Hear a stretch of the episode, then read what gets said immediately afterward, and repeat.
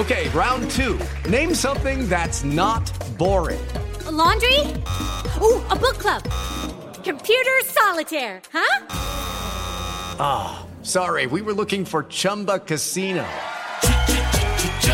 That's right. ChumbaCasino.com has over 100 casino style games. Join today and play for free for your chance to redeem some serious prizes. ChumbaCasino.com. No purchase necessary. Full prohibited by law. 18 plus terms and conditions apply. See website for details.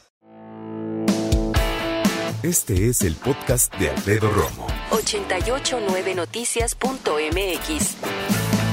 Vámonos con la pregunta del día, que se me antoja porque va a traer historias a tu mente y creo que se va a poner muy interesante. Platiquemos acerca de a qué edad empezaste a usar el transporte público tú solito. ¿A qué edad empezaste a usar el transporte público por tu cuenta? Así que platiquemos, creo que es interesante platicar, eh, perdóname, tener, poner el tema en la mesa y sobre todo empezar como a, a dividir los pros y los contras eh, de dejar a los chavos solos. Porque sí, hay que decirlo, hoy día hay peligros que enfrentan los chavos al usar el transporte público. Yo empecé a usar el transporte público solito, solito, como a los 13 años.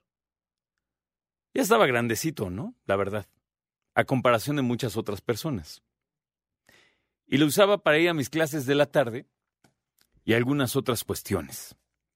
Eh, usarlo solo, pero generalmente también con un amigo. Y nada, ¿ves? De repente representa también una libertad muy interesante para ti como adolescente o como niño.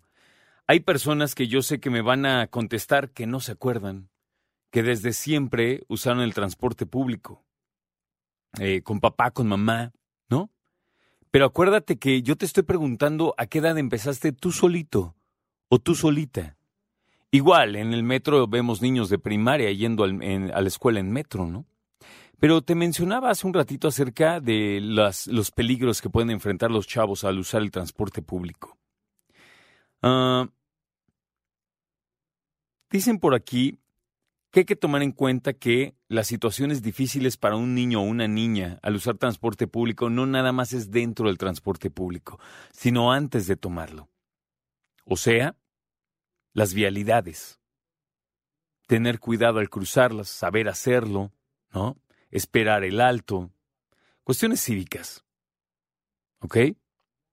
Otro punto importante es que eh, los niños a veces por distraídos o juguetones suelen caerse, suelen tropezarse, y esto puede suceder igual en las banquetas en la calle cruzando dentro del transporte público. También un, un, punto interesante es también el robo. El robo de sus, eh, de sus pertenencias, el robo de sus cosas, de su mochila, de sus teléfonos, tal vez si es que tienen.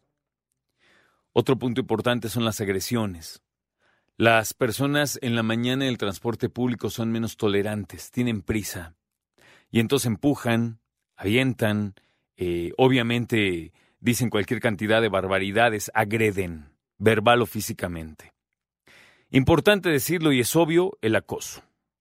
El acoso, y no nada más a las niñas, sino a los niños y a cualquier persona, hay que hablar con ellos, hay que decirles que nadie puede tocar su cuerpo más que ellos, nadie puede ver su cuerpo más que ellos. Esto es súper importante.